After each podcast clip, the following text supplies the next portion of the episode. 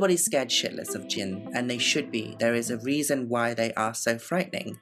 Um, and please excuse my language, um, but seriously, they can fuck you up. So th- there's there's this delicate balance, I believe, as a magician, one must take.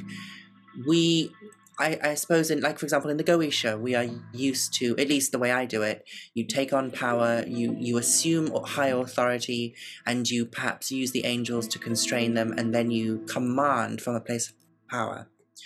With the jinn it's not usually advisable to bully and command. I won't use the word bully because I don't I don't really even bully the demons I just politely command. But with the jinn it is vastly different. yeah. Hello, and welcome to the Spirit Box podcast, where we explore folklore, magic, the world of the spirits, and everything in between. Today, we welcome back the wonderful Mademoiselle Vendredi for the third time on the show. Now, her previous episodes centered around her use of glamour magic, her expertise in servitors, and the use of sigils. But today, we're going to focus on her work in jinn sorcery and she has some fascinating insight and some and some hair raising tales to go with it um, in today's show. So we'll be getting into the aforementioned jinn work. We'll be talking about her experiments in Abramelin square magic and working with the forbidden grimoire of Harut and Marut, a book said to be written by the Egyptian sorcerer Al-Toukhi. We also get into a recent brush with a jinn possessed person that, that Mademoiselle Vendredi had, um, which, as you can imagine, was pretty nerve wracking. Staying with the theme of jinn, our guest gives her account of her recent trip to the city of jinns, India's Delhi, and her visit to Feroz Shah Kotla, the fifth city of Delhi, ancient Firozabad, the citadel of Firozabad, which is known to be inhabited by 10,000 jinns. To close out the show, we get an insight as to what it's like to practice magic in a country where it is strictly forbidden and indeed punishable by jail time and in some cases death. An important consideration for those of us who don't have to deal with that kind of punishment. In the Plus show, we continue that thread about danger and practicing magic in the Middle East. As a result of that kind of looming danger, Mademoiselle Vendredi talks us through the strategies that she's used to develop and kind of adapt her magical practice to not have any written materials around her. So, memorizing sigils, memorizing incantations, all of that kind of work. And indeed, the importance of servitors and servitor magic in camouflage, uh, camouflaging her magical activities from prying eyes that may do her uh, do her harm. And we get into the intensity of the aftermath of jinn magic and the difference between working with demons and working with jinns and how there are waves of after effects uh, working with jinn that are particularly distinct from working with, say, the Goetia. It's it's fascinating stuff, and as wonderful and as and as usual, Madame Vendredi is charming as she is knowledgeable. If you want to hear the Plus show, simple way to do it is come and join the Patreon, where you can hear the extended shows, the Plus shows, and get a host of other benefits.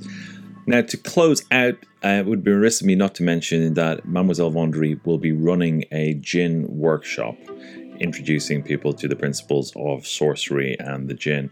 And in this workshop, and it's it's absolutely jam packed with stuff. It really is. Um, she'll be covering the history and origins of the jinn, tribes and types, the categories, the Burhatia conjuration, the seven jinn kings, their corresponding days of the week, techniques for conjuring, the Demon Bowl, the Seven Seals of Solomon, uh, Harut and Marut ritual, which we, we, we, touch on in the show. And she'll also get into uh, kind of some of the legends around Belquis and and one's Kareen. Uh, it, it's you know that's definitely not a one hour workshop. That's a lot a lot of stuff, and, and one that I, I will be taking up myself. You can find the relevant links um, to the relevant places in the show notes. So be sure to get on to that one because I imagine that will sell out pretty quick. Okay, let's get on with the show.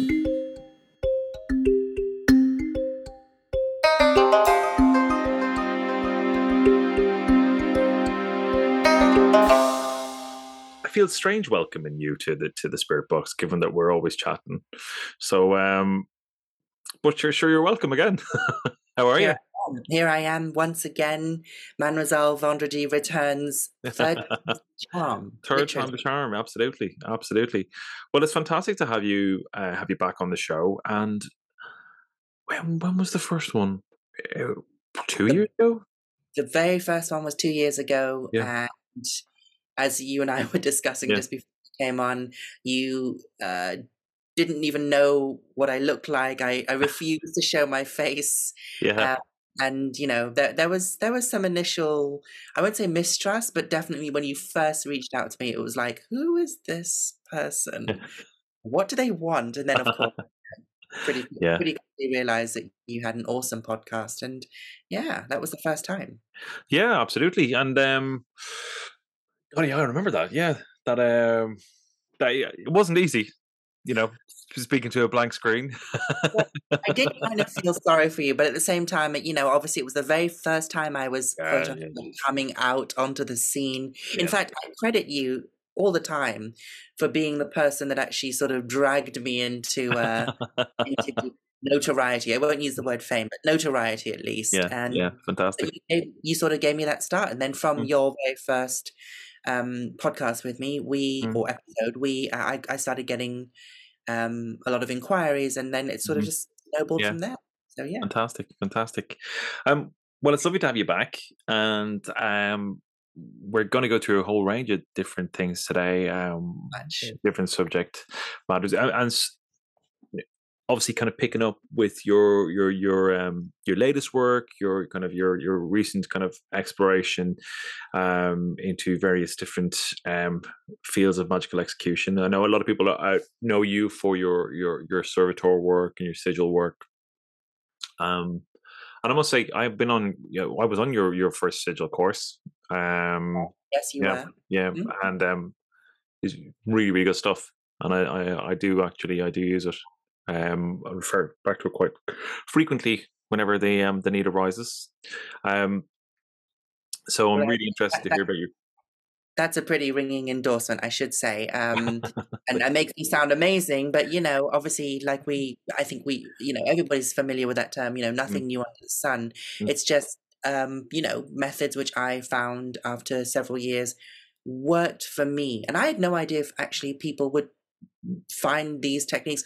I have had, of course, one or two people uh, who joined some of my workshops when I used to still do them live. I don't do Yeah. them anymore. Um, you know, and then they would say, "Oh, it hasn't really worked," or maybe, Mm. and you know, always after a little bit of discussion, maybe listening to how they um, went about things, maybe they followed the steps, all my steps to the T, and it didn't work, Mhm. or maybe they'd um, changed it slightly. There's always a way through it, um, but yeah, essentially, um, you know, all the st- all all the things that I've learned about sigils, about servitors, Yeah.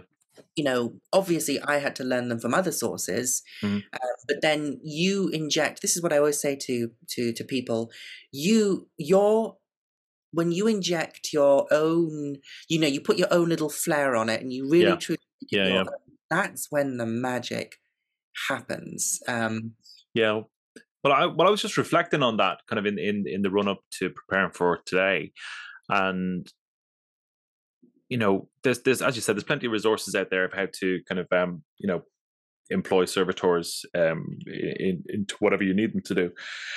Um, but it is that little tweaks, th- those kind of nuanced bits of like, well, you've got all this experience of actually working with ser- working with your own servitors, and that comes through in that course. It's those little bits that you only gain from experience, you only gain from doing, and that I found really helpful uh, and really kind of you know just worked for me. I have to say. Um, so, uh, what have what else have you been up to? Oh, okay. So, what have I been up to lately? Well, a few, a little, uh, well, no, not a little, quite a big hiccup recently in my personal life, but you know, throwing myself back into all sorts of stuff. You know, funnily enough, when these big things happen in our lives, you know, it kind of, at least in my uh, experience, it really propels you to sort of just go excuse my language, fuck it and just try it and just, Yeah. you know, do everything and get, you know, don't procrastinate and just think. Because I've had Abramelin squares on my list of to dos Mm. um, forever. And that's one of the things I'm currently experimenting with. So uh, I came across Abramelin squares like most people, if, you know, when they started reading books back in the day. And, you know, yeah, I saw them and I thought, you know, that's interesting. I wasn't ma- I wasn't much of a um, a mathematician. I still am not. Mm. So when I first came across them when I was much younger, in my late teens, I thought it's numbers. I'm not going to get it. Move on. But um, recently, I've been rereading um, the grimoire Abramelin the Mage, and or Abramelin the Magus, and um, yeah, the, the the squares sort of started calling out to me. So that's one of my. I'm sort of neck deep in that work um, at the moment, and I'm also reworking through um, Al-Toukhi's or Al-Toukhi. I should use the correct pronunciation there. Al-Toukhi's um, grimoire of Harut and Marut. Uh, that that absolutely fascinates me. The the Harut and uh, Marut stuff. I've been um, I was reading up again, kind of in preparation for today, and um, oh, so interesting. It you is. yeah, It, Um, it is because it's um I think it's it's it's just presented in a way that's like here are the steps this is what you do this is the sigil and these are the names of course with my I'm going to say fairly extensive experience with working with the jinn I also added some elements um which I cobbled together from other experiences other workings to make it my own Mhm. The Harut and Marut grimoire is absolutely fascinating quite difficult to come by. I had to go on eBay a few times to have a look at um, um, copies. And Ishtar Publishing, I should say, they made they they brought out a copy in 2014. There are older copies which have not been translated into English, so you can get ones uh, in Arabic, in Persian, Farsi, in Urdu. Hmm. Um, but it wasn't until 2014, I believe, might be wrong here, that there was an earlier English version, but it wasn't very good. right. So the the um, the Ishtar Publishing one is is pretty complete in my opinion. Yeah, fantastic. Um, and for for listeners who aren't familiar um, with this particular area, um, could you could you give them a kind of an overview of of, of the work? Yeah. Okay. So um, well, the the grimoire itself is um, uh, it's basically a book of spells, and it is written or it's attributed to um, a very mysterious character called. Um, I, bel I don't even know what his first name is, uh, but he's go- he goes by the name Al Toukhi, T O U K H I, um, and he allegedly was an Egyptian sorcerer, and allegedly in his time, so we're talking uh, first half of the twentieth century, he printed uh, over thirty books on, in in Arabic, um, sort of dealing with various occult um, material, uh, summoning jinn. Um, he, I think, he wrote treatises on healing, Arabic healing magic. Uh, I think in the sort of the tradition of previous philosophers, he he also wrote about sort of Islamic philosophy. Um, but this particular um, book, which he wrote, deals only with um, magical spells, Right. which very much hearken to. A lot of them feel very like the Greek magical papyri type Right. spell. There's a lot to intone, to incant. There's Mhm. usually sigil. There are words of power to use. Um, yeah. So, so to sum it up in a nutshell, it's an Arabic magic grimoire. Fantastic. Um, and I was looking at the kind of the some of the mythology around those figures, the, Mm. the two angels, Yes. Harut and Marut, um, which is very fascinating.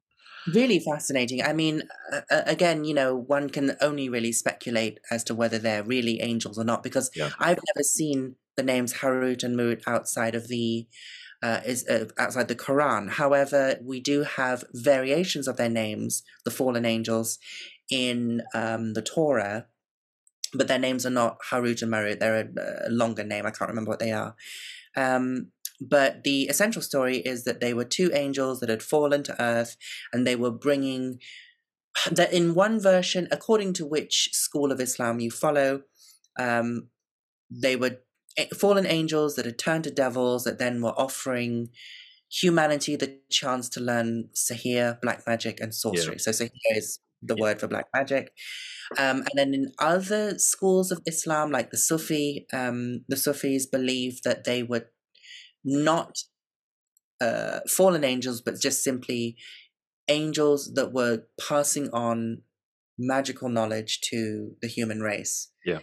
Um, so whatever you believe, it doesn't really matter because the spells fucking work. They are amazing. Um, and I suppose I maybe should say this because it's one yeah. must say it. Um, if anybody's interested in in doing that type of work, you can definitely pick up the book. You can go through it and literally just pick up a love spell. Uh, the book itself is ninety percent love spells, um, but there are spells for causing a hemorrhage in yeah. uh, in an enemy. There are I, I, call them spells, but they're more like rituals. There are rituals to there are no rituals to bring money, which is a little bit of a, a downer for me. But, but you know, um, but there are a few rituals to mainly to know your enemy's plans, things like that. But yeah, ninety percent of the grimoire is love spells. But my advice and this is just a you know friendly warning you know you can your listeners can completely disregard this if they don't feel it but whilst the grimoire itself um, can be worked uh, alone by itself, I believe because Al Toukhi um, published all of his 30 odd manuscripts and books, I believe there's uh, a lot. And if you work with the jinn as well, you'll know that there's a lot of preparation to do beforehand, and there are certain things to do afterwards. So, what I'm trying to say basically is you can take the spell at face value and try it, but it's better to know a little bit more about the history, about how you summon Jinn, um, how you uh, can call upon certain words of power. There's the infamous Bahatia conjuration, which takes about an hour to actually say. So I don't do that. I don't do the full Bahatia. I just um, I do a, a much condensed version.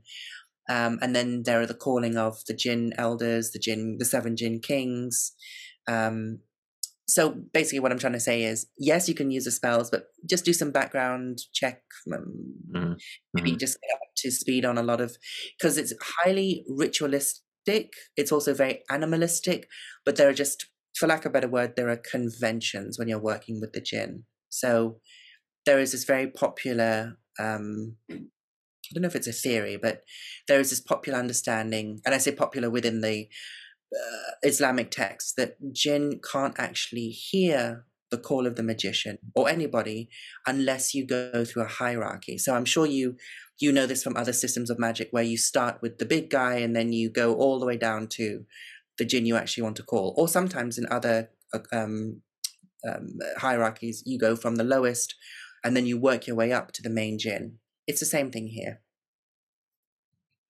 Fascinating. Um, it, sounds extraordinary, and I think I think your um your your gentle warning is is you know should be taken on board by my listeners.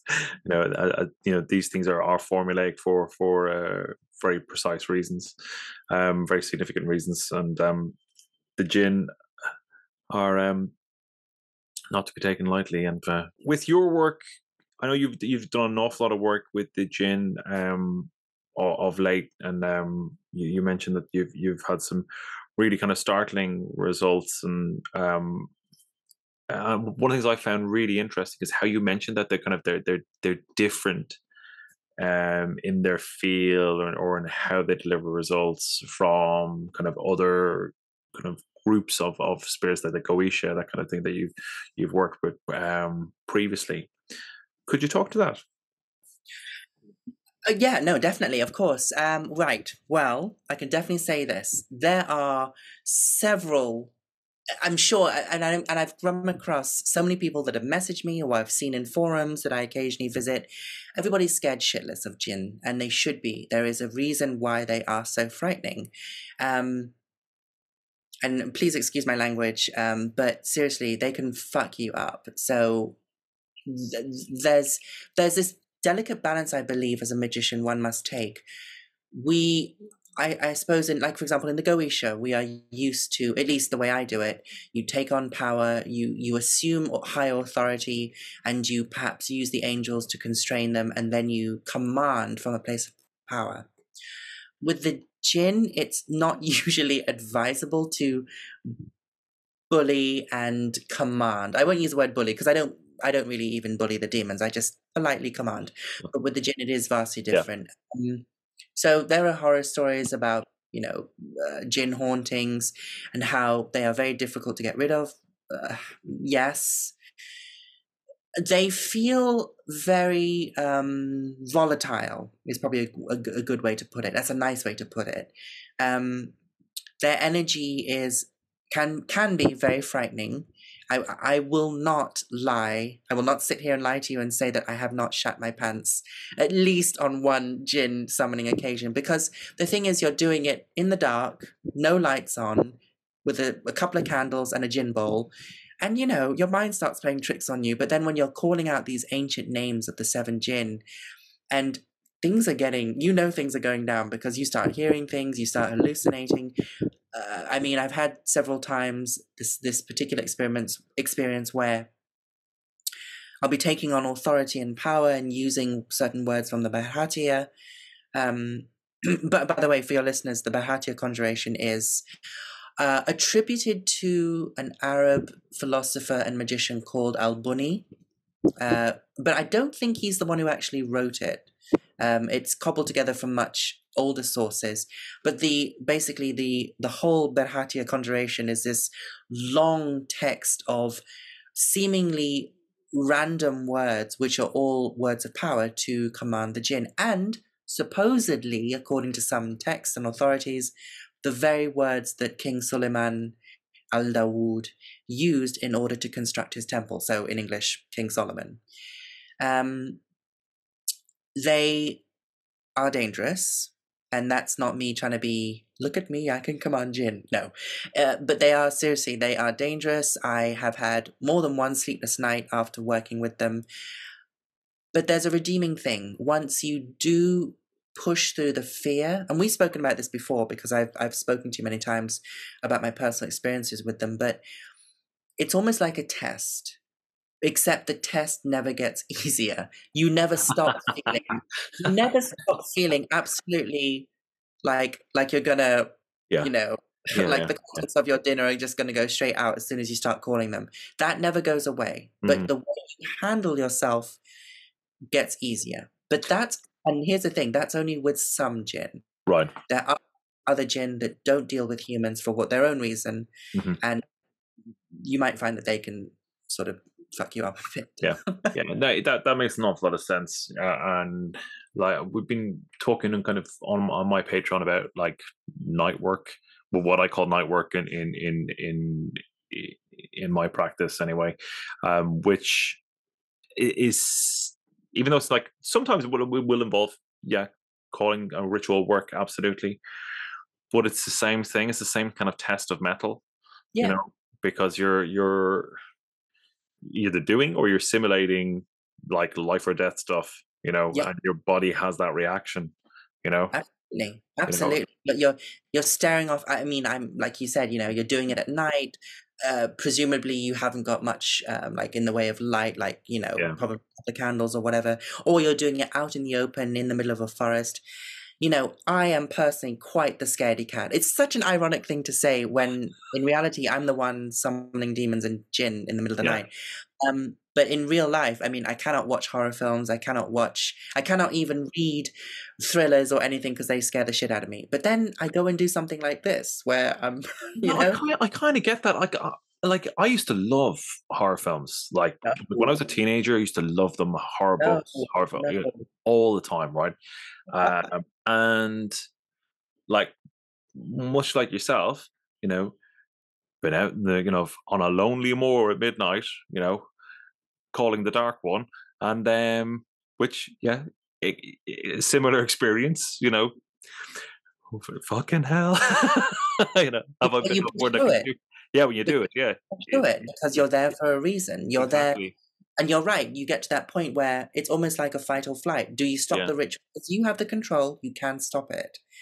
but then I guess that is the true test of one's mettle because you, you Yeah. push through regardless of the fear. And like I said, uh, because people will attribute the same feelings like when you work with the the, the demons and you summon the Goetia. Yeah. Um, that intense feeling of fear. I don't feel that anymore. I've worked them worked with them for so long that it's almost like greeting. Uh, I won't use the word friend, but people like colleagues. Yeah. Not with all of the demons, but with some, most with some of them. Um, but again, like I said, with the jinn, it that feeling of fear actually never goes away when you're doing the ritual. So you hold it at bay as much as you can. Mhm. There is a moment where perhaps there's a stillness um, when you get to the apex of the ritual, and yeah, you know, you're not constantly thinking "fuck, fuck, fuck," I need to stop. You Yeah. get to the point you're like you're there to make a polite request, so you just gotta, you know, Good. Yeah. Uh, at that point of stillness, I, I know exactly what you mean. I mean, the air stops moving. that's but- right. Yeah, it's it's really quite something. Um, you know, I like. I I haven't used a huge amount of grimoires. Um, like a, a lot of my stuff good, has been visionary. I, have done some uh, grimoire work, but but I'm not um robustly versed in it. Mhm. Um, and it's something that I kind of want to delve into more, you know, and, and kind of um, look at a lot more of kind of formulaic approach to to engaging with spirits. Because sometimes what I, what I found is that sometimes I'll get loads. I, mean, Mm. I get I get a lot. It'll come through real, real easy, real, real easy, and then some. It'll stop, you know. And there's times when it stops that I actually I need it, you Yeah. know, but I but I won't be able to get it. Like it'll just go kind of it'll switch off. Mhm. So there's part of me that kind of wants to explore. Well, how do I get uh, more kind of rounded in grimoire sense, so I can kind of bridge those gaps Right. but at the same time i'm also thinking well yeah absolutely that's definitely worth exploring uh, certainly as as a, as a scholarly pursuit and, and, and a practical one but at the same time those moments of of when there's withdrawal and quiet are probably when i'm being forced to concentrate on something or develop something you know i'm part of of of, of my relationship with the spirits that i work with um but definitely that's something that i'm gonna i'm going to look at so Mm. you know, which is why I love talking to you about about this stuff. Um, now, which way do you want to go? Do you want to talk more about jinn? Um, I've had I've been having a lot more jinn encounters outside Oh, of ritual. yes, yes, this this year has been ridiculous. yeah, Um, what I want to actually talk about um, with you today, if that's okay, is one that happened about three months ago. So, in order to tell this um, account, I actually need to uh, explain a little bit about what I do. Um, it's a it's a it's a casual um, job. It's not one of my main jobs, as it were. And basically, I facilitate uh, doctors, nurses, and any other type of medical um, staff who want to immigrate to countries like Canada, uh, America, England, the UK from um, subcontinent countries like India, Pakistan, Sri Lanka, places like that, um, and occasionally some uh, countries from the from the Middle East. So uh, I'm trained to to uh, assess them as they as it were. I assess their knowledge, and basically the ultimate aim is to see if they have the technical medical knowledge for the application, the the job that they're applying for. It's it's lot it's a lot of fun um, because you get to sit in uh, individual meetings for about fifteen to twenty minutes, and you assess them, you listen to them, you ask them relevant questions. It, it, it, it it's fun, you know. It's not my main job. It just passes the time on the odd Saturday when I happen to not be doing much. Um, but this time, oh my god! So I was getting ready. It was uh, I, I was about two or three candidates in, so I'd already had you know my first one, and it was just going pretty slowly. And then my next candidate walked in, mid mid late no I'd say mid late yeah mid late forties, uh, by the looks of her name and also by the way she was dressed in her um, ethnic clothing, she was Indian. Um, oh no, sorry, Pakistani because she had an Islamic name, um, a Muslim name, and my God, from the moment she came in, Darragh, something was definitely wrong with this lady. Um, there was just something off about her. Now, I want to uh, impress upon your listeners that I, it's part of my job. I have to interact with them, talk to them, ask them relevant questions, and they cannot leave the. I can't leave the room. So you're basically locked into this 20 minute meeting inside a room with this person. There was something off about their eyes. They looked too flat. And if anybody knows what I mean, they'll just get it immediately. There was there was movement, but there was no movement. And I I shit you not, Darragh, the entire 20 minutes, she did not blink once. Yes, exactly. It gives you the heebie jeebie creepies. Oh, God, yeah. Uh, so she came in, she sat down, and immediately one of my servitors was going off in my head saying, kind of like, danger, danger, danger.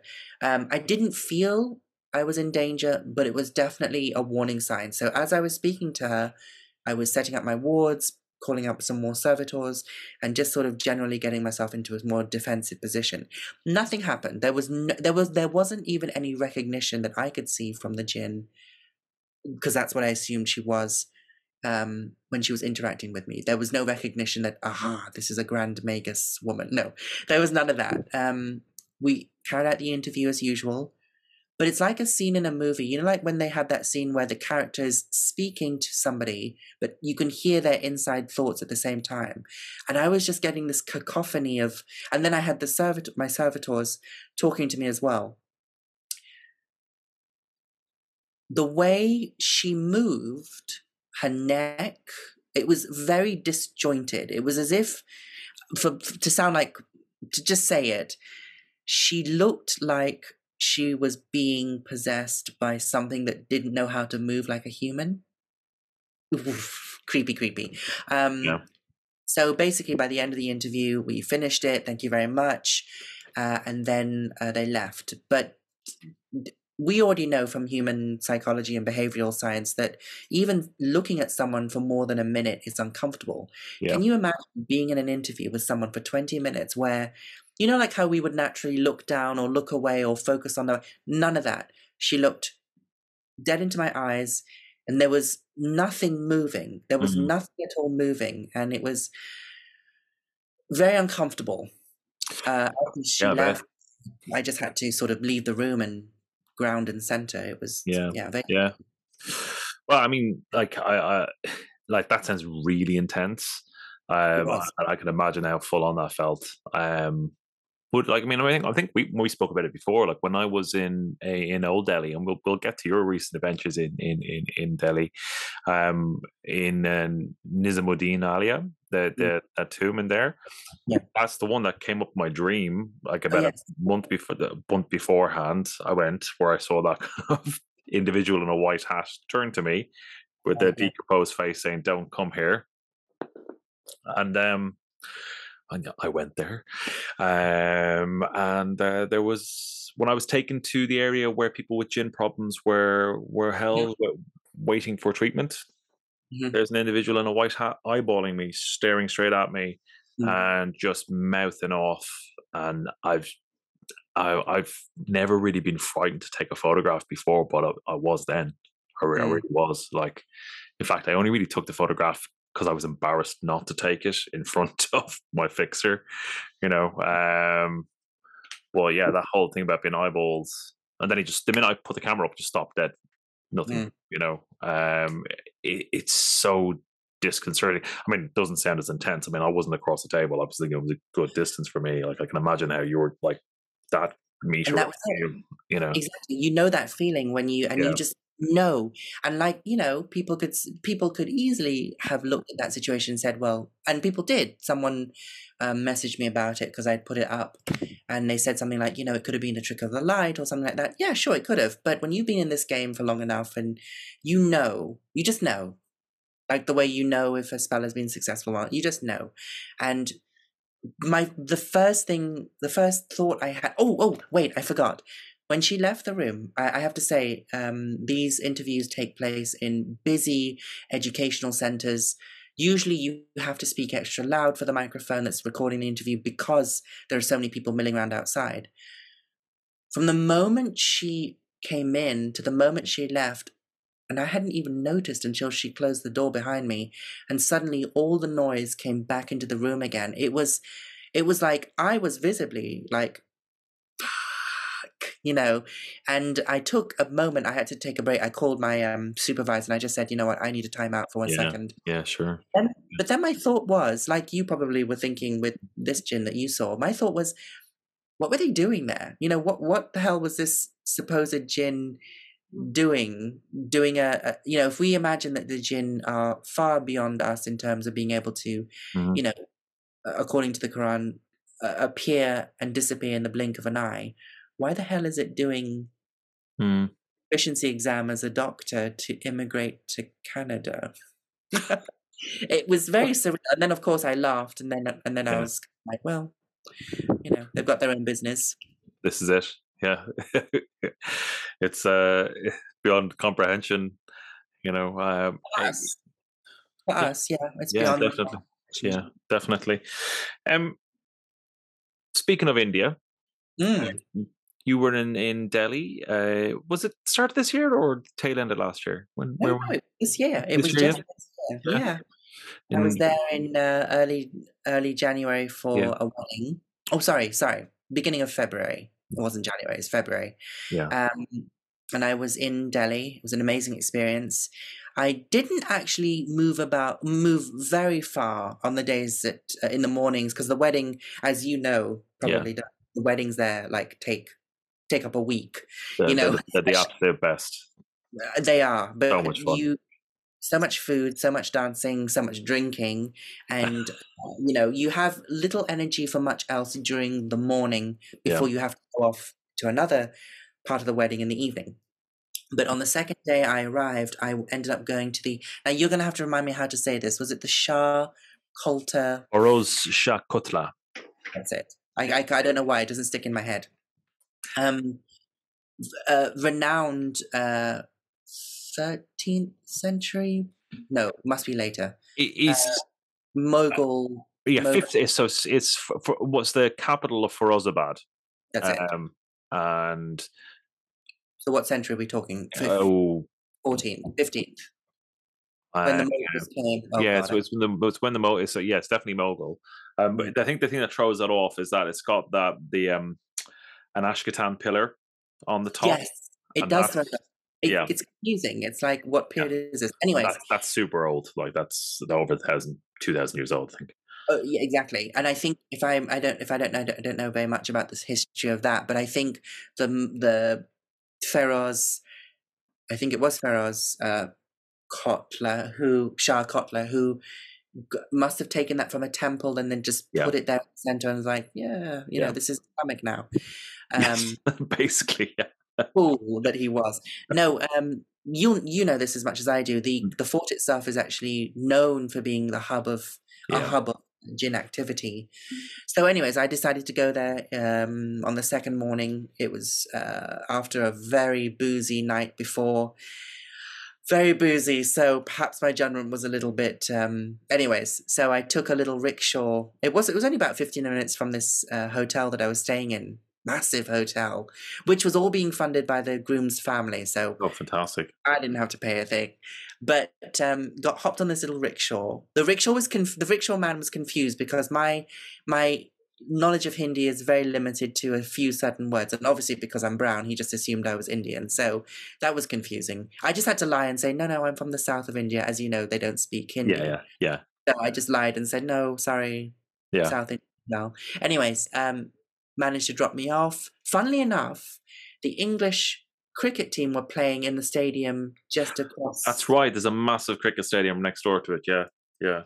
And uh, yeah, went in, paid my little fee of one whole pound, whatever it was. Um, I also got the disc. I got the local. Um, I was about to say you definitely got the local discount. I got the local price because Yeah, I yeah. just basically again said no. I'm I'm visiting from the south of India. I'm an Indian woman because I don't know if your listeners know, but you know there's two prices: one for foreigners, one for locals. Yeah. I don't know if that's at every single site though. Is it? Pretty much. Yeah, pretty much. If if it's within if it's within the kind of the the, the heritage bodies, Okay. Yeah. that, that it's official policy. You know, uh, basically that these sites are the heritage of the Indian people. Um, the the fees on the door are what maintains them. So that's it. And, and for foreigners coming, it, it is a little bit of a tourist tax.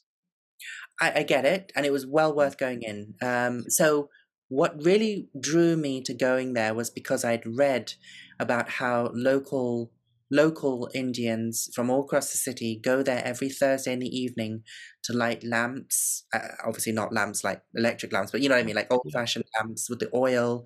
They offer things like milk, bread, sometimes honey.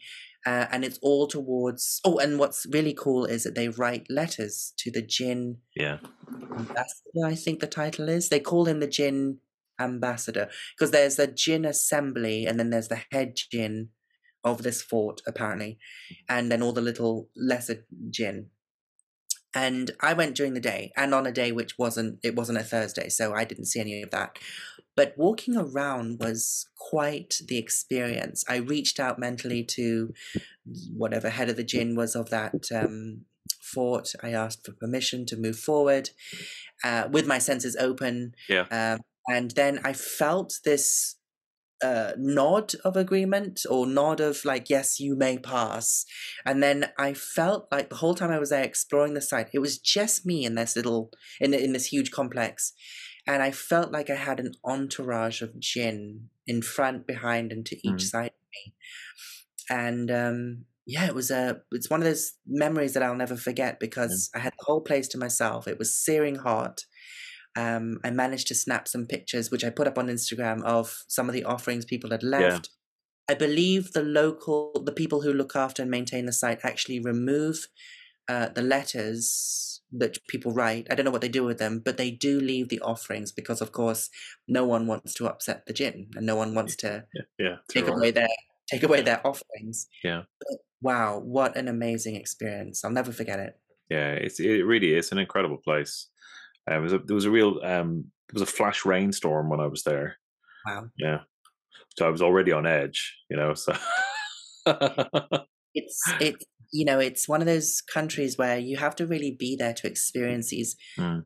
It's such the the next place I'm actually. I was just speaking to you about this before we went live, um, which is I'm going back after the monsoon season, which is around the end of Sep.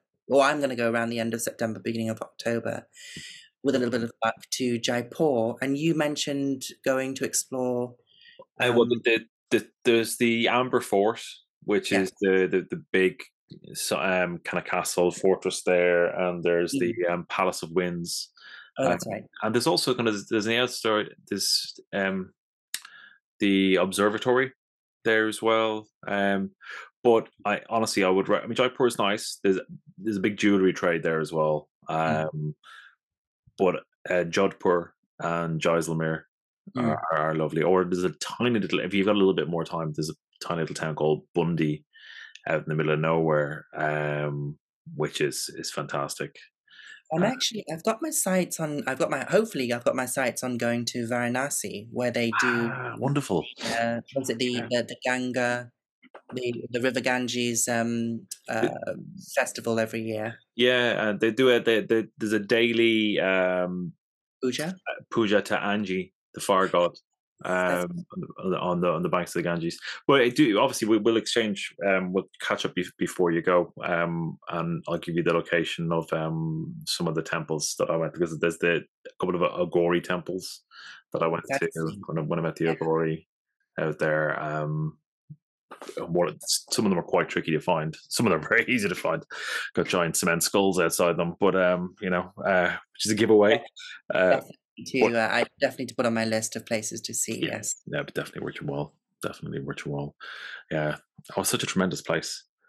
Um, oh, God, making me think about traveling now. I mean, I've got all these places I've committed myself and done a lot of magic to Mm. go to, um, and I just need to. Um, I need to go. I need to go back Yeah. there. And obviously, from where I live, my home city in the Middle East, it's very easy to get to. Um, it's literally just one short flight over the Gulf, the Persian. No, wait, where am I located? In the one short flight over the Persian Sea. That's it, uh, or what they call the Persian Sea, and then yeah, India. It is uh, absolutely magical. A lot of poverty, which was not surprising but Mhm. heartbreaking. Um, but and, and I, I visited a lot of temples while I was in Delhi. Um, just magical places. I mean, Mm. even if one is not spiritual, I'm not particularly spiritual, but I acknowledge the power that these places contain. You know, you imagine pilgrims going there for, in some cases, for centuries Yeah. before British arrived. And I Oh, went, yeah. oh, you'll love this. I went past this tiny rinky dink makeshift shack looking temple and it wasn't and it was one of the one of the last days i was there funny enough i was actually looking for an islamic tomb but Mhm. i ended up finding this rinky dink tiny mickey mouse shack and uh, the only the only way i knew it was a temple was because outside there was a, a sort of like a mural painting to um i don't know which god it was um i think it was shiva but as i went through this tiny rinky dink place i came out to this courtyard and this temple looked like I, I don't i mean it was like where am i you know have i tran have i gone back about 2000 years pre Oh, that. british yeah. colonial times it Yeah. was it was absolutely mind-blowing spent some- spent a little bit of time in there yeah Ooh, yeah gotta go Wonderful. Yeah, let's go wonderful. back let's just go yeah. Oh, no. oh, God, I'm getting real, the real travel bug now thinking about that. Um, That's it again. so much fun, so much oh, wonderful, wonderful thing to do. Really, really loved it. Um, now, shall we talk about a more serious subject? So this conversation actually originally came about only yesterday when I was speaking Mm. to you because recently in the local news from where I'm from, um, there was uh, a news article about how three men and one woman were had been tried, accused and tried of witchcraft, um, performing uh, black magic, and then I believe the three men were sentenced to life in prison and the woman was executed. Um, and I have to actually preface this by saying that these stories nowadays, you used to hear about them a lot more back in the day when I was growing up in this country. Yeah. These days, it's almost unthinkable to hear this type of story. But Right. if read the, it wasn't a main story, it wasn't a front page story, but it was just there at the back of the newspaper. It caught my eye because they were talking about the title was something sensational like four black magicians found guilty and da da da. Um, in terms of the region, the country I'm from is actually considered very liberal, um, but there is a hard line drawn, uh, and if you cross that line in terms of being accused or being found with certain objects that contain obviously magical symbols and elements, um, if you're caught uh, doing any of that stuff, jail time is for sure going to happen, and you you you could very well be executed. Mhm. It's a reality that I've had to reckon with my whole life. Um, so this leads us to this question that you know you said, and right rightly so. Mm. We may be. We may have these silly conversations and arguments online with others, but at least you're able. We're able to discuss it Mhm. openly without the fear of we may we may fear being judged or being discovered, but you'll never there is never this fear of someone who's practicing magic, for example, in England. Yeah. There's never going to be the fear that the authorities are going to come, take them away. Yeah. And basically it's like, you know, before the witch trial well, during the witch trials where you'd basically be accused without any evidence and that's Mhm. it. Mhm. Be executed. That's really how that conversation kind of came up yesterday. So addressing it I think is an important point now. Yeah, yeah, I really think it is. You know, um, it, it's a very, very good. I know, it's a well-needed perspective. You know, uh, I think it's it's an important- yeah, absolutely sobering. Yeah, yeah, e- exactly. You know, um, like, I mean, broadly speaking, you're just seen as a curiosity in in kind of most Western countries. Um, you know, um, there are some areas where um, the description of being kind of a magician or a, or a witch or whatever, wherever one uh, describes oneself may still have potency. You know, if you start talking about kind of um, some of the the more um, famous spirits, shall we say, um, that still has kind of an echo of potency. But equally, there's there's still not that kind of you know life or death impact. You know, which is something we need to be very grateful of. Well, let's just say it. You know, Mm. in in in all of the Western Hemisphere, um, including the Americas, you know, it's not illegal to practice magic. It's probably very much frowned upon. Mhm. Uh, I can imagine, and this is something I can only imagine. But come on, Darragh, you're not you're not you can't sit there and tell me that there are little small insular villages in Ireland where, if you go around saying I'm a witch or I'm a magician, people are obviously gonna ostracize you at the Oh very yeah, least. Maybe even drive you out of town. No. yeah, they'll, but they'll react to you. You know, Yeah. Definitely react to you. You know, I, I mean, I, I, I know, I understand why. You know, um, particularly if strange stuff starts happening, right? You know, Mm. but but um, it, it's you know, you get run out of, you might get run out of town or ostracized or or Whatever. whatever. you But the law protects you because exactly. it is technically the freedom of expression and religion and free thought and Mm-hmm. Yep. all that. Where I come from, Mhm. that is not the law. The law Yeah. states that any because it is not a separation of church and state. Yeah. Um, the, reli- the dominant religion in this case Yeah. Islam is the government. So any law that is decreed is a religious is both a religious and a secular law. It it is all intertwined. Yeah. Um, but yeah, basically, uh, it's something I've had to contend with my whole life. Mm. Um, so I learned a few precious uh, uh, techniques for making sure um, that I'm not detected. Yeah. And again, I really do want to kind of say this. It, it is a, a, a liberal enough country where I live and grew up. It was a lot less liberal when I was growing up, but it is now Yeah. quite a liberal place. Mhm. Um, we're not Saudi Arabia, so that's not where I come from. Yeah. Um, where, you know, that sort of thing happens all the time. Yeah.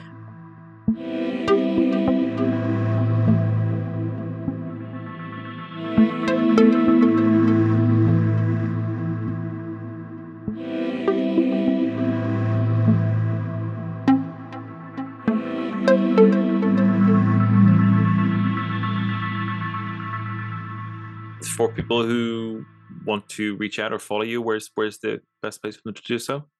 Instagram, but I do also have a Threads profile, which you can see that little badge up in my Instagram. Everybody's on Threads now. You know, it's like the mini blogging of. It, well, it's basically it's the it's Twitter, but Yeah. but not. No, not me, because I'm a miserable middle-aged man.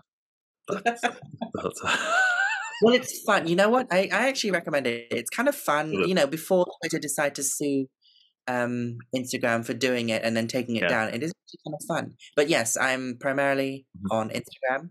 In fact, that's the only place I am on. And then I do have a Threads account where I do post uh, daily stuff. There is also my Ferris Club, which is of course, yeah, yeah, yeah. Mhm. and I do want to make a quick mention about that. So Mhm. people always message me asking me what it's all about. It is sort of like a Patreon esque community.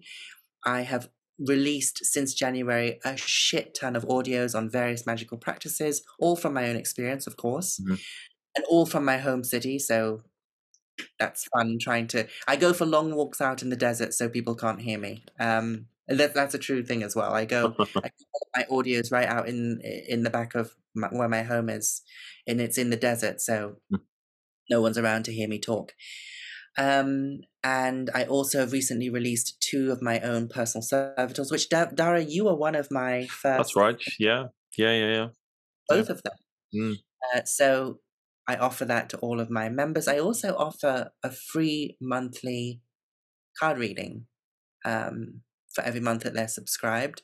Completely free. It's a 15 minute general reading on uh, the inquiry of their choice, and that's it. Yeah, and I I upload lots of interviews. Um, Darragh, you were on one. You were one of the first people on my I was. Yeah. my. I Yeah. can't call it a podcast because it's not a podcast, but um, yeah, and you know everything's happening there. I post a lot of material which I would never post on my Instagram there. So if you're interested, follow the link in my Instagram bio. Uh, fantastic. I'll make sure all the um, the links are in the show notes. Well, it's been absolutely lovely, lovely um, to catch up with you again and have you back on the show. Uh, fantastic conversation, um, illuminating and engaging as always. Um, and you're obviously welcome back anytime. It's been a pleasure. Thank you so much, Darragh.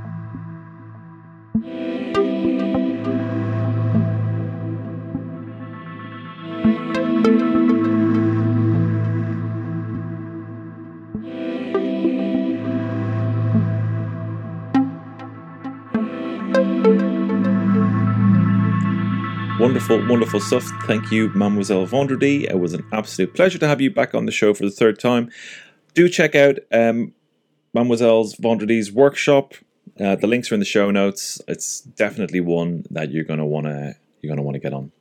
All right, that is it from me. I'm Darragh Mason. You've been listening to the Spirit Box. Take care and talk soon. Bye.